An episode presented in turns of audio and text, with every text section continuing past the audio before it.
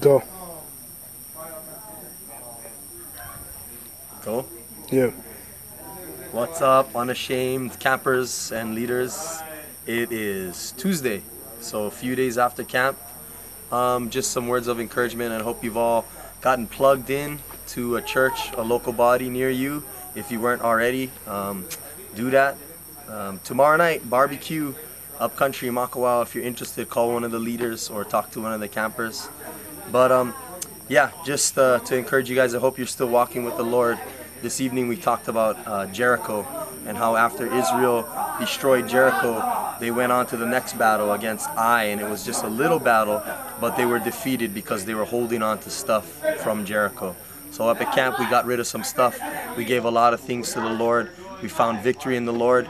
Uh, hopefully, we're not holding on to any of that old stuff that's going to end up in our defeat later on. So cast all your burdens on the Lord. Get rid of all that stuff.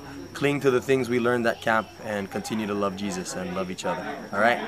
See you next time.